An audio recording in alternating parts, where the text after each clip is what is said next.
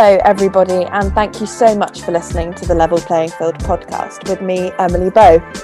The idea for this podcast came to me in the depths of lockdown, um, but really before I even knew what this podcast was going to be and look like, I decided to post on a few public Facebook groups I'm on, asking if there are any young women out there prepared to talk to me about their journeys with sport. They could be elite athletes, newcomers to the world of sport, or just about anything really. And uh, much to my own surprise, I had over 150 responses. So the young women I speak to on this series were all strangers to me before. But I guess the point of this podcast is to show that every woman, regardless of background, sexuality, race, or anything, has some kind of journey with sport. Plus, I learned so much about new sports or changed my perception of others. Um, I've even been persuaded to go caving in Wales but anyway, I hope you enjoyed this series as much as I've enjoyed making it.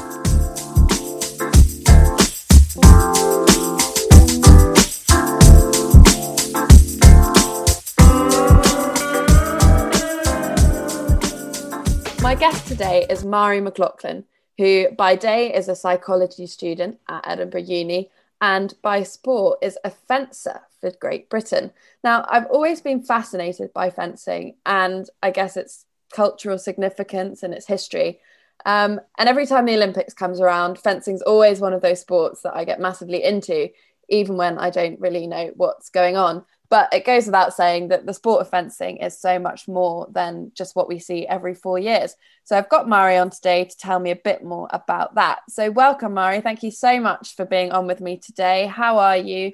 How is, well, I suppose you're not in lockdown because you're in Edinburgh, but how's the last few months been? Yeah, um, well, thanks for having me. Um, it's definitely been weird.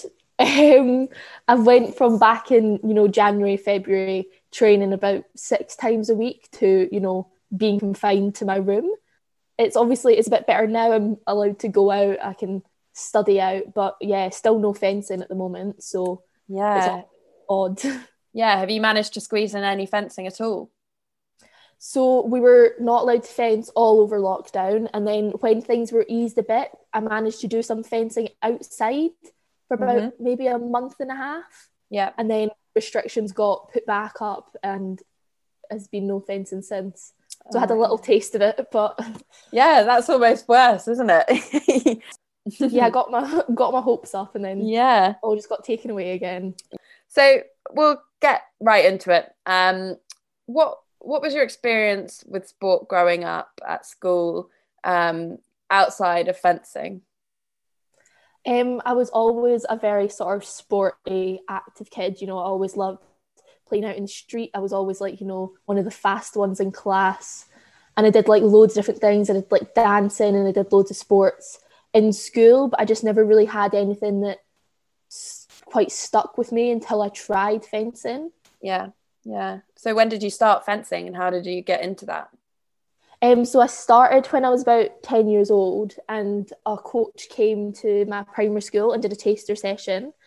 Um, and I, you know, I really liked it. I was just sort of like hooked. Yeah. um, and started, I just started off fencing like once a week with um, him at another primary school. And then it just sort of kept on going. I joined the club and then it just like sort of took off from there. Yeah. So, I mean, I guess it's not, hope it's not an insulting thing to say, but when I think of fencing, I think of it as being a very sort of middle to upper class sport, old Britain, you know, see it in the movies, see it in the sort of Jane Austen novels, that kind of thing. I'm sure that that's not the whole truth. So, how is it an accessible sport, and how do you sort of how are you looking to sort of break that stereotype of it being that yeah, I think it definitely can be an accessible sport. Like, um, it was so accessible for me when I started off. Um, I actually, so I started when I was 10. I never bought a full set of my own kit till I was 15 when I actually got selected for the first time to go to the Junior Commonwealths with Scotland. Right. So I was able to last like five years with about like four, three or four years of like competing and stuff just by, you know, borrowing kit by my club and all that. And there is quite a good sort of um, setup there, as long as you know you've got like a good club to go to where everybody will like help you out and there shouldn't be barriers right at the start. At least that's not what I've experienced. Yeah, I mean, I think that's great, and I think it's I think it's really important that um, it's emphasised that it can be a sport for all. Yeah, definitely. I think that's something I'm really sort of passionate about because I know for me, you know, I went to I'm from a state school and I got the opportunity to try it, and that sort of like fencing has impacted my life so much. Mm-hmm. But I'm very aware that like there was one taster session at my primary, and I think that's the only sort of sense of fencing my primary school ever got. Um, yeah.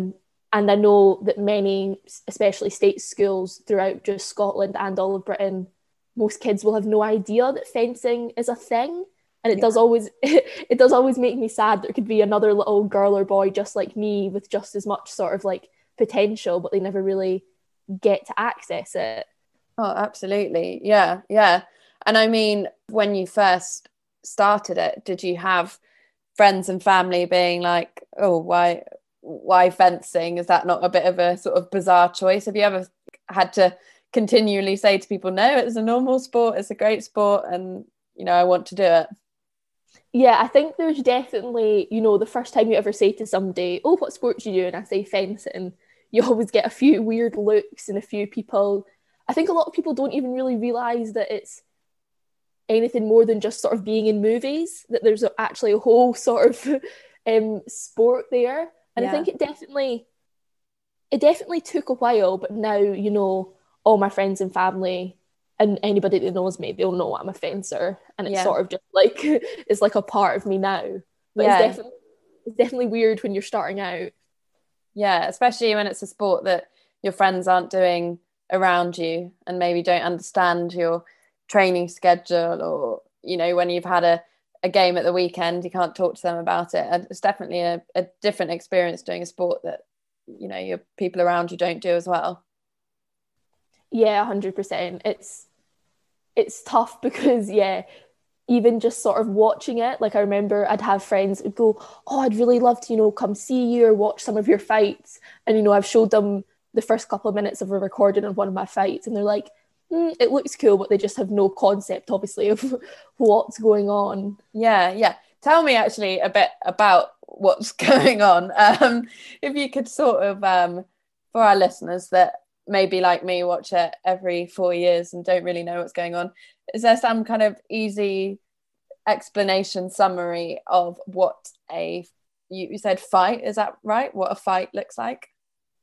Yeah um i mean it is slightly first of all you actually have three weapons within fencing. So you have épée saber and foil and i do foil. Right. And the main thing that i think gets people is that you have this thing called right of way which means both of you can hit at the same time, but only one person gets the point. Right.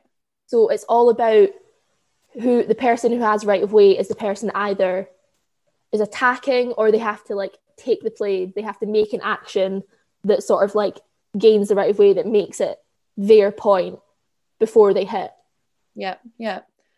And what would the sort of three top qualities be for a good fencer then? Is it sort of um, agility? Is it you sort of the mental side of it?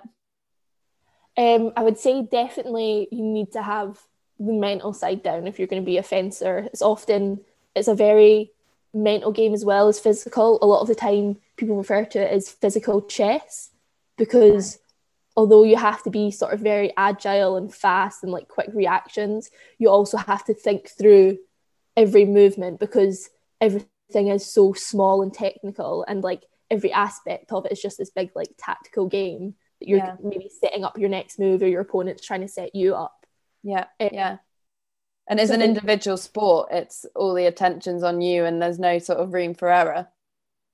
Yeah 100% like when you're on the piece even if you've got a coach at the side you've only got you've only got like a second after hit to walk back. You've not got loads of time to even like really process it. So you have to be able to like once you've been hit or once you get hit to think about what happened and be able to come up with something new basically on the spot. Yeah. Yeah, absolutely. And you spoke about um going to the junior Commonwealth Games. Can you tell me a bit more about the competitive side to it? Um, what it's been like for you personally, where what sort of your biggest achievement is and what you're aiming for um, in the future? Yeah, so um, I've been competing since probably I was about 12 or 13. I started doing the British circuit when I was 14, where you have a cadet level, which is under 17, and a junior level, which is under 20, and then a senior level. So I've just finished my last season as a junior under 20. Um, and I've managed to I managed to get select go to all the British competitions, do well there, which meant I got selected for international competitions. And then based on how well I did at the international competitions, it meant I got selected for both the European and the World Championships the past two years. Wow. Um, and that was always a I started when I was like 14 doing the British circuit and got selected for a couple of internationals, but never quite made it to Euros or Worlds. So that had been a goal of mine for quite a while. So it was um, that was really amazing when I finally um, got to go. Yeah, for sure. And how did you how did you fare there? Um, I'd done fairly well. I managed to come 21st at the European Championships. Um, so I was really happy with that. Um, I done, I got the best British result there, um, because you know it is sort of like the top of the top, and it was obviously like only my like first and second time, so I was pretty happy. Um, yeah. but sadly, the World Championships this year, I was supposed to be traveling to Salt Lake City in April, but obviously that didn't go ahead because of everything that's going on. So yeah, well, that would have been amazing though. Is that getting rescheduled for next year? Um, I think it's t- sadly cancelled now just because it's an age group competition. So by next year, um, I'm out of the age group. Right, right. And do you compete um, for Scotland or for GB? Um, so mostly it's for Great Britain. Any sort of international um, competitions, especially any when you go to seniors for like Olympic qualifying events and stuff, they're all GB and it's only the Commonwealths and any competitions sort of like within Britain that are like between Scotland, England, Wales, etc. that you fence for Scotland for. Yeah, yeah. And what what's your goal then? Is the goal the Olympics? Um, my goal is definitely the Olympics. It's a obviously a more long term goal, but um, that is definitely what I want to do. Um, I've had my eyes set on that for a while, and yeah, that is the dream. Yeah, yeah, that would be amazing. You'd have someone like me watching you anyway, every, my, once in every four years sitting down. Yeah. so tell me, is it quite an equal sport in terms of men and women? Is it a sport where men and women compete against each other even? Um, all competitions are um, separate, but it's definitely more equal than a lot of other sports. As in, I know for me, ever since I started, I've mainly been fencing, like training against guys, just because that was sort of who's at my club. And I think the good thing about fencing is it's not all about, you know, who's the biggest and the strongest and the fastest. It's actually about, you know, who's got the like skills down and who can, who's the most tactical and who can sort of think on the spot. So it is more equal, more of a level flip playing field in the way that, you know, just because I'm up against a six foot guy at training doesn't mean he's got anything on me at all. I'm just as confident going into that fight as I am going into somebody going in against somebody that looks exactly the same as me. Yeah, exactly. And I think the fact you're right that it is the mental side is such a big part of it means that it can be sort of more of a, a level playing field. I like how you're dropping um yeah. dropping the name of my my blog in there. Um so what would you what would you say to anyone of any age, any background, thinking of taking up fencing? Is it something you're passionate about, sort of spreading the the message and the joy of fencing? Um, a hundred percent. I always, I would always sort of compare it to, you know, after you've read like, you know, when you've read a really good book or you've just seen a movie that's so amazing that you just want to go and tell everybody about it. Um, that's how I feel with fencing, and I would say to anybody out there, just give it a try, even if it's not quite your thing. It's still not something you really get to try that often or come across. And honestly, I know in my experience, it's given me so much that I don't think you'll regret it. Yeah. What? How has fencing helped you? We've talked a lot about the mental side. Do you think it's helped in other areas of your life? Um, 100%. I would say definitely when I started fencing, I was definitely quite like a shy sort of sort of kept things to myself and stuff. And I think, you know, being able to be in sort of a support environment and also, you know, being good at something, it sort of got my confidence up a lot more. It taught me a lot about sort of if you want something, it's not really going to come easy. And it taught me a lot about, you know, just hard work and, you know, keeping like committed and determined. And yeah. I think that definitely ha- helped me when it came to stuff like exams because I was always pretty much like, okay, if I want to do well, I'm going to have to like absolutely sweat it to get there. Yeah. And I always had the sort of motivation to do that because I was sort of used to um, doing that sort of thing within fencing. Yeah, yeah. I mean, you you were lucky to find fencing at such a young age, but a lot. I think I've spoken about it on this podcast a lot, but I think a big problem with why lots of young women drop out of sport in their teenage years is perhaps because they consider themselves they resign themselves to being non-sporty because they're not good at hockey or netball or running or whatever one of one of those mainstream sort of school sports might mm-hmm. be so i think it's brilliant that you found fencing so young but do you did you ever have kind of doubts that you were doing um, a sport that wasn't that mainstream and do you wish your sort of younger self had been more confident in knowing that you were doing a great sport? I mean, I think I I knew from when I first started fencing that um, I loved it. Um, I definitely get the whole thing about. I knew I danced for eight years or something, and I always loved dancing, but I was just never any good. And I think that always sort of let me down a bit because I knew I loved it so much, but I knew it was never going to be anything more than just a hobby and something that I sort of enjoyed doing. Um, and I think that obviously, yeah, I think that would probably happen to a lot of people that they'll try, they'll sort of get pigeonholed into, you know, just doing netball when they're younger. And if they can't do that, then they'll think, oh, sport just must not be for me, when that's not really the case. Yeah. Um, and do you think, is it a sport which um, can be done at any age? Like we've spoken a lot about getting young women into the sport, but I would imagine it's a kind of sport that you can carry on for longer than um, sports like hockey, rugby, etc. Oh, 100%. There's, I've seen plenty of stories. They have a um, a whole age group for anybody 40 plus, and I've seen stories of a British woman who actually started fencing when she was 80. Wow. Maybe, and started um, winning medals within like this um, within her age group, and you know I remember going to competitions when I was little, and there was this one older man who'd been fencing for like ages. And I think he was quite old and a bit frail. So he couldn't really, he wasn't really fit to like move around and stuff. But you could, he would just stand on the piece and sort of just like move his blade in the most beautiful way. And he would always take apart these little like young things that were just running up and down this piece just because he'd obviously just mastered the sport for the past like 50 years. That's so amazing. Yeah. Yeah, I think it's definitely something you can do at any age um, in any form. I mean, I know I want to keep it up for as long as possible.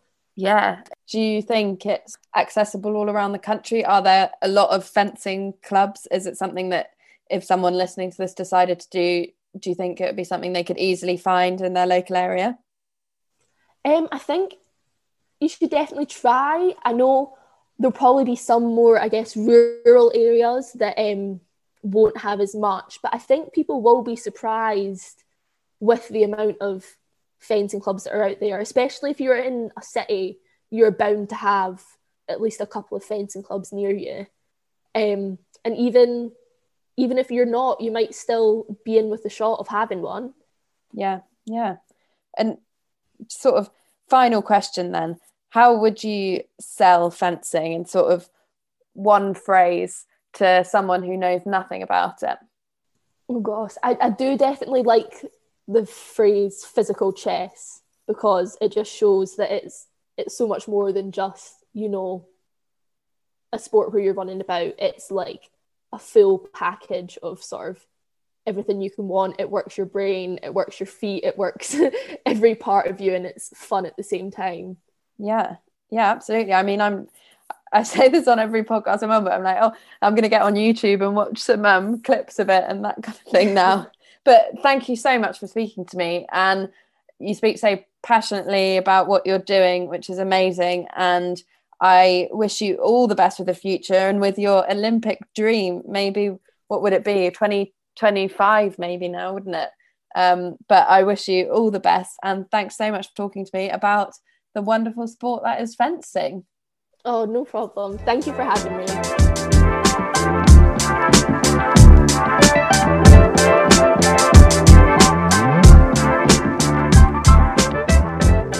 That was brilliant. I love talking to Mhairi about all things fencing. I think it's so cool to speak to someone who is so passionate about their sport and getting other people into their sport. Um, she seems like she's always ha- had a really strong conviction about that, which is so impressive. Um, and I wish her all the best in her future endeavours, especially her Olympic dream. Um, so, if you're inspired by Mhairi and her fencing, then there are loads of ways to get involved. Head over to the British Fencing Club Finder page to start with, and all that you need will be there. Um, this has been the Level Playing Field podcast. You can check out our website or follow the platform on Instagram, Twitter, and Facebook. But for now, tune in to next week for another story of an everyday woman in sport.